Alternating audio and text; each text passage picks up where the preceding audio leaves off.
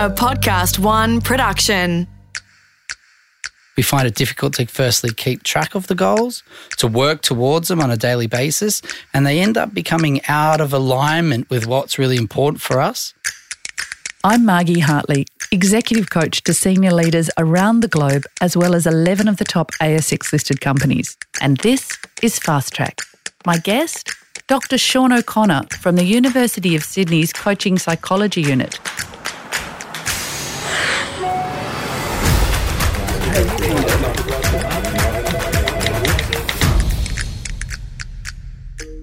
We do what we say we're going to do about fifty percent of the time, and that is according to Harvard psychologist Heidi Halvorson. What are the barriers and what are the tips to being good at this whole concept of goal setting?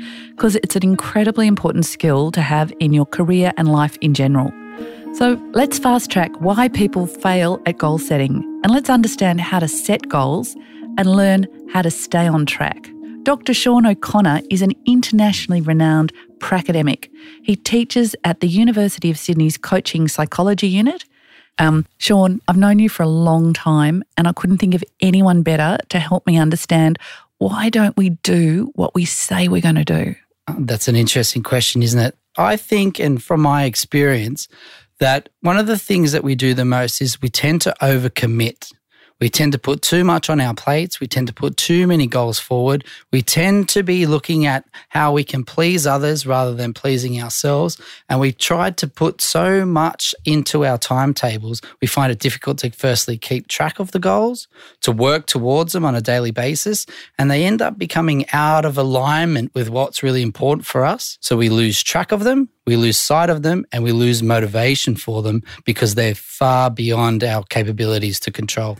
Okay, so in my case, I've been trying to lose four kilos for about four years. Mm-hmm. Okay, so it's a simple example. There's lots of other goals in my life, but why is, is this because I'm so busy and have so many other things that I'm trying to attain? I think that's definitely part of it. Um, we've got so much on our plates. No pun intended. Um, however, there is there is some importance into how we're making sense of those goals. So we might want to lose some weight. We might want to get a bit more fit. Um, however, we're not necessarily inquiring ourselves into why that's important for us. What will it give you if you lose that weight? How will you make sense of it? If you are in that space where you've gotten to where you want to be, what are some of the benefits? How does it contribute to the bigger picture? What's going to be most important about that for you? Because we have a lot of external pressure all the time around what we should do, what we have to do, and what others want us to do. And yes, fair enough, we can't avoid them all the time. Sometimes there are things we have to do, but we need to make sense of them from our own set of values. They have to be meaningful for us, because if they're not, it's very hard to stay motivated, and it's very hard to check in and make sure that we're making progress over time. That's so interesting, because as you were talking then, the thing that kept resonating in my head was goals need to be meaningful mm. to me, and they, they need to resonate. That's right. Yeah. Otherwise, I won't commit to it. Definitely. So clearly I'm not really committed to losing the four kilos. So anyway. Or maybe you haven't found the right reason yet. Yeah. So because yeah. sometimes we have these surface level goals, and they may be important to us in some significant way, but we haven't committed the time to exploring the link between our high level values and how they might be contributing to our purpose from a bigger perspective. So I'm playing this back. It's kind of they have to be, well, it's not kind of, they have to be meaningful to us and contribute in some way to mm-hmm. what's important to us. And the other thing is we're overloaded. Like we tr- decide to pick off, what is it, what did my mum used to say, bite off more than you can chew, yes. you know, the same adage. Other reasons include things like we sometimes commit to a goal, and we find a reason to do it, and we might uh, and label it in some way as important to us, but then we don't commit time to review it, to check it off, to make sure that it's still progressing. And if we don't feel that sense of progression, if we don't feel like we're moving forward, then the motivation drops off as well. Another mistake that people often make is that they set a goal and they don't have, uh, they don't break it down into small enough chunks so that there's achievable components. If you don't have an achievable component, all you do is throwing ideas into the wind. If you can't see yourself moving forward, if you can't see the little inches that you win on a day-to-day basis, it's really hard to stay motivated. And then every barrier that gets in the way looks like it's the end for that potential for success. So would that be, just to go back, that's a simple idea about losing weight. Is that why I, if I have a chocolate bar, then think the world is over and I'll just throw the diet out the window? That might be right, yeah. Okay. So giving right. yourself a range of achievement, giving yourself a scale of, okay, if I do well on this many days, rather than just having to be perfect all the time, that is really a stumbling block to goal attainment, is this um, search for perfection. They have to get there one hundred percent of the time. That really stifles motivation. How then do we actually set goals? I mean, we've heard about SMART goals mm-hmm. and we've, you know, there's often a different theory about how you would set goals. There's wheels and all sorts of things. Tell me, what's your view on how we set goals? Okay, so there's, there's so much out there around what are the important components to setting good, productive, efficient, and attainable goals. Um, some of them include things like making sure that they're approach goals, that you're moving towards them rather than moving away from something. What does that mean? Tell me a little bit more about an approach goal. Give me an example. So to use your example around losing weight, instead of losing weight, it might be moving into that ideal weight category. So okay. it's something that you can aim towards okay. rather moving rather than moving away from, because it, they end up being more motivating. Okay. Okay. Terrific. What else? Other things, so making sure that they're attainable, that you've broken them down into enough components so that you can see success. Another is to have as many pathways to the goals as you can. Okay, pathways. So yep. like literal pathways? Yeah, that's right. So literal pathways. So that what that refers to is, for example, if you uh, wanted to become a better leader or you wanted to get a high position at work, one of the important things to do is think of a number of different strategies that can get you there and break those, each of those strategies down into manageable chunks. The reason why this is so important is if you one strategy or one pathway gets blocked, doesn't work, it doesn't become a disaster. It doesn't become complete failure. You've got another option to hop to. You've got another pathway to success that allows you to think, hey, this could still be possible. The research suggests that if you uh, contribute a number of different resources to a number of pathways, not all of them because you're stretched too thin, but across a number of pathways, so that if progress fails along one avenue, then when you switch to that other avenue, it's already moved forward to some extent. So that also increases your uh, the possibility for your success in whatever goal that might be. Okay, so approach goals are really useful. Pathways thinking or pathways, having different pathways to achieve your goal. Mm-hmm. Anything else that comes to mind in setting goals that mean we're going to be successful? So another important aspect is that idea again around values and purpose. We often set goals and we have it clear in our mind at the very beginning how filling out this particular financial spreadsheet will give us uh, an understanding of where we're at financially and then allow us to contribute towards a goal around potential financial freedom or success in some way that gives us more time with our family or something important like that to us. But then filling out the spreadsheet is boring as hell. And if you just get bogged down into the day-to-day, the little tick-tacky tasks, then you're going to lose the identity that's related to what's most important about that goal for you. So one of the things that I suggest with working with leaders and others is around making sure that you're reassessing your values and your purpose and identifying how the small things on a day-to-day basis are contributing to that success so you don't lose sight of them and they don't end up encompassing all of your attention for no identified purpose.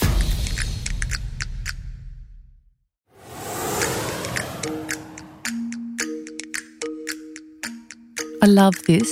There's one thing that I'm really fascinated about, though, when you're setting goals, because if you can't see it, for me, I often forget that that's my goal. Like yep. there's a lot of competing things going on in my head right. every day. So I've got a work goal or something else. If it's hiding on my computer, how do I mm. make that meaningfully visible every day? How do I remind myself of this goal? Have you got any tips for us? Oh, definitely. So a couple of things that I've used myself personally and with clients are things like visual reminders. If you're a visual person who uh, can attribute things symbolically, then putting things on your desktop, on your phone, on the back of your door as you leave a building or as, on the back of your door at home, in your car, whatever works for you in terms of giving you that little bit of a reminder on a daily basis is really, really important because it helps us to keep them in our view.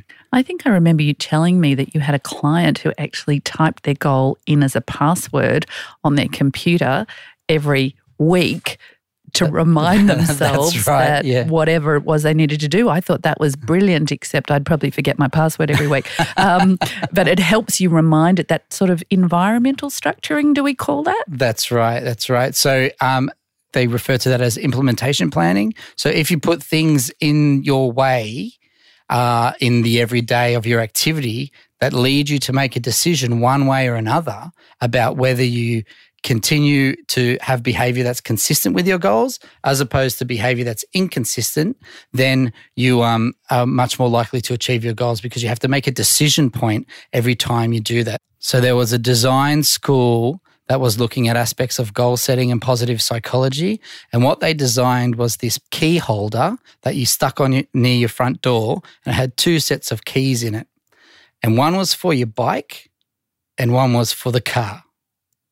And so you had to put in a code to take out the one for the car, and every time you took that out, the bike keys would fall on the ground. So then you had to make an active decision to take the lazy pathway and drive the car, or pick up the other keys, so you have to pick them up anyway because they just fell down off the ground, plug them back in to get your car keys out. So you act, actively have to decide not to commit to your fitness goal or whatever that might be.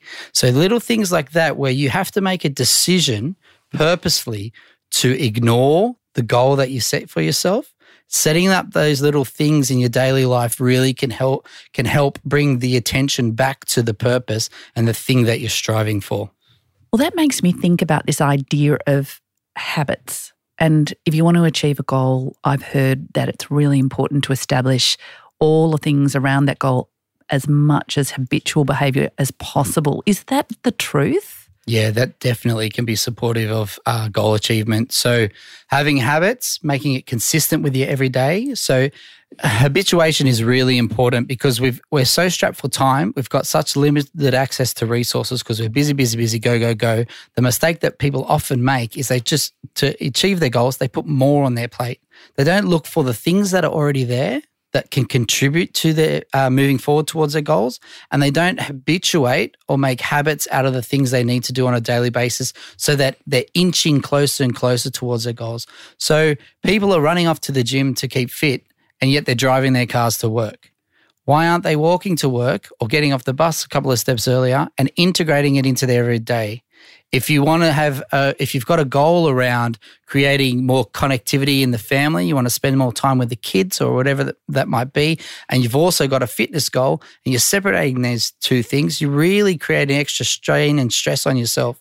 You should be finding ways to go outdoors, go for bushwalks, integrate that family connection with the activity and the um, um the fitness goal so that you're killing two birds with one stone. This is more the efficiency of goals and the efficiency of actions towards the goals becomes much easier when we've got a better idea of what the main vision and purpose is for why we're doing these little bits and pieces in the first place. Okay, so instead of them becoming competing goals, you've actually integrated them. So that makes a lot of sense. That's right. Um, and our capacity or our ability, I think Roy Baumeister used to talk about willpower, is that right? Mm-hmm. About how much capacity you have actually, it's quite limited yep. to actually achieve things.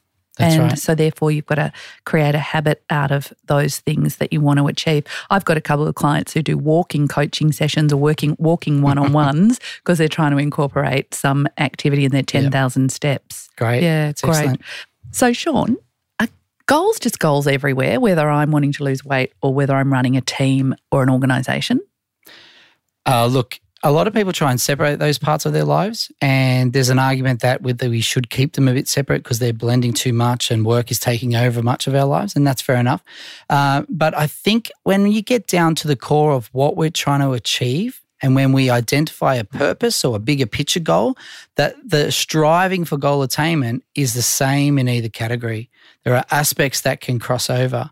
So when we talked about before around habituation and also integration of goals, I think the same uh, uh, the same is important for when you're thinking about the difference between workplace goals and home life goals is that if you're trying to become a better leader, a better communicator, a better listener, then you've only got so much experience of that that can happen at work.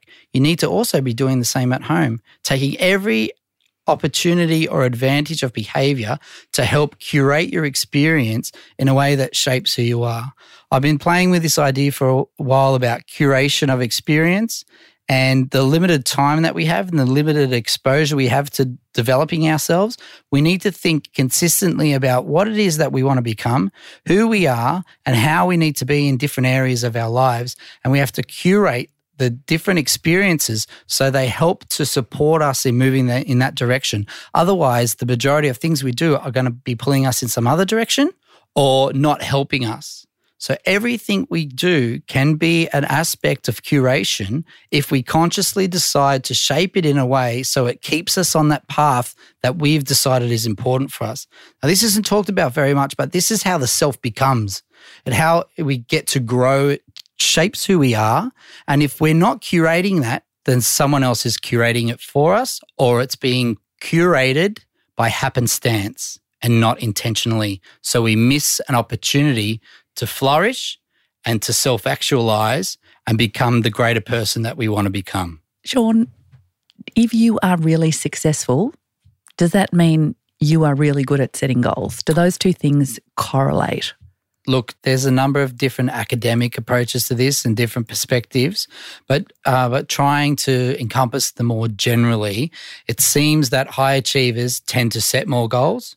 They tend to have more pathways towards their goals, and they tend to have, be able to explain their vision and their purpose much more clearly. So while it may not be causation, there is definitely some correlation.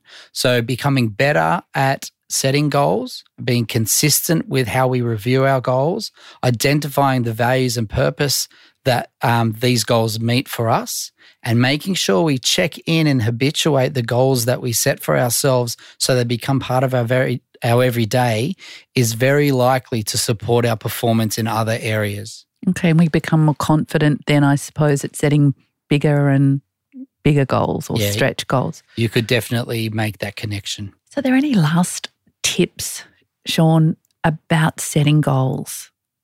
Okay, so a number of things I would suggest. One of them is to make sure that you spend time setting your goals. Start with a big picture, look at the values and purpose, look at who it is you want to become, and then break that into subcategories of areas of your life and look for some key goals that you want to commit to.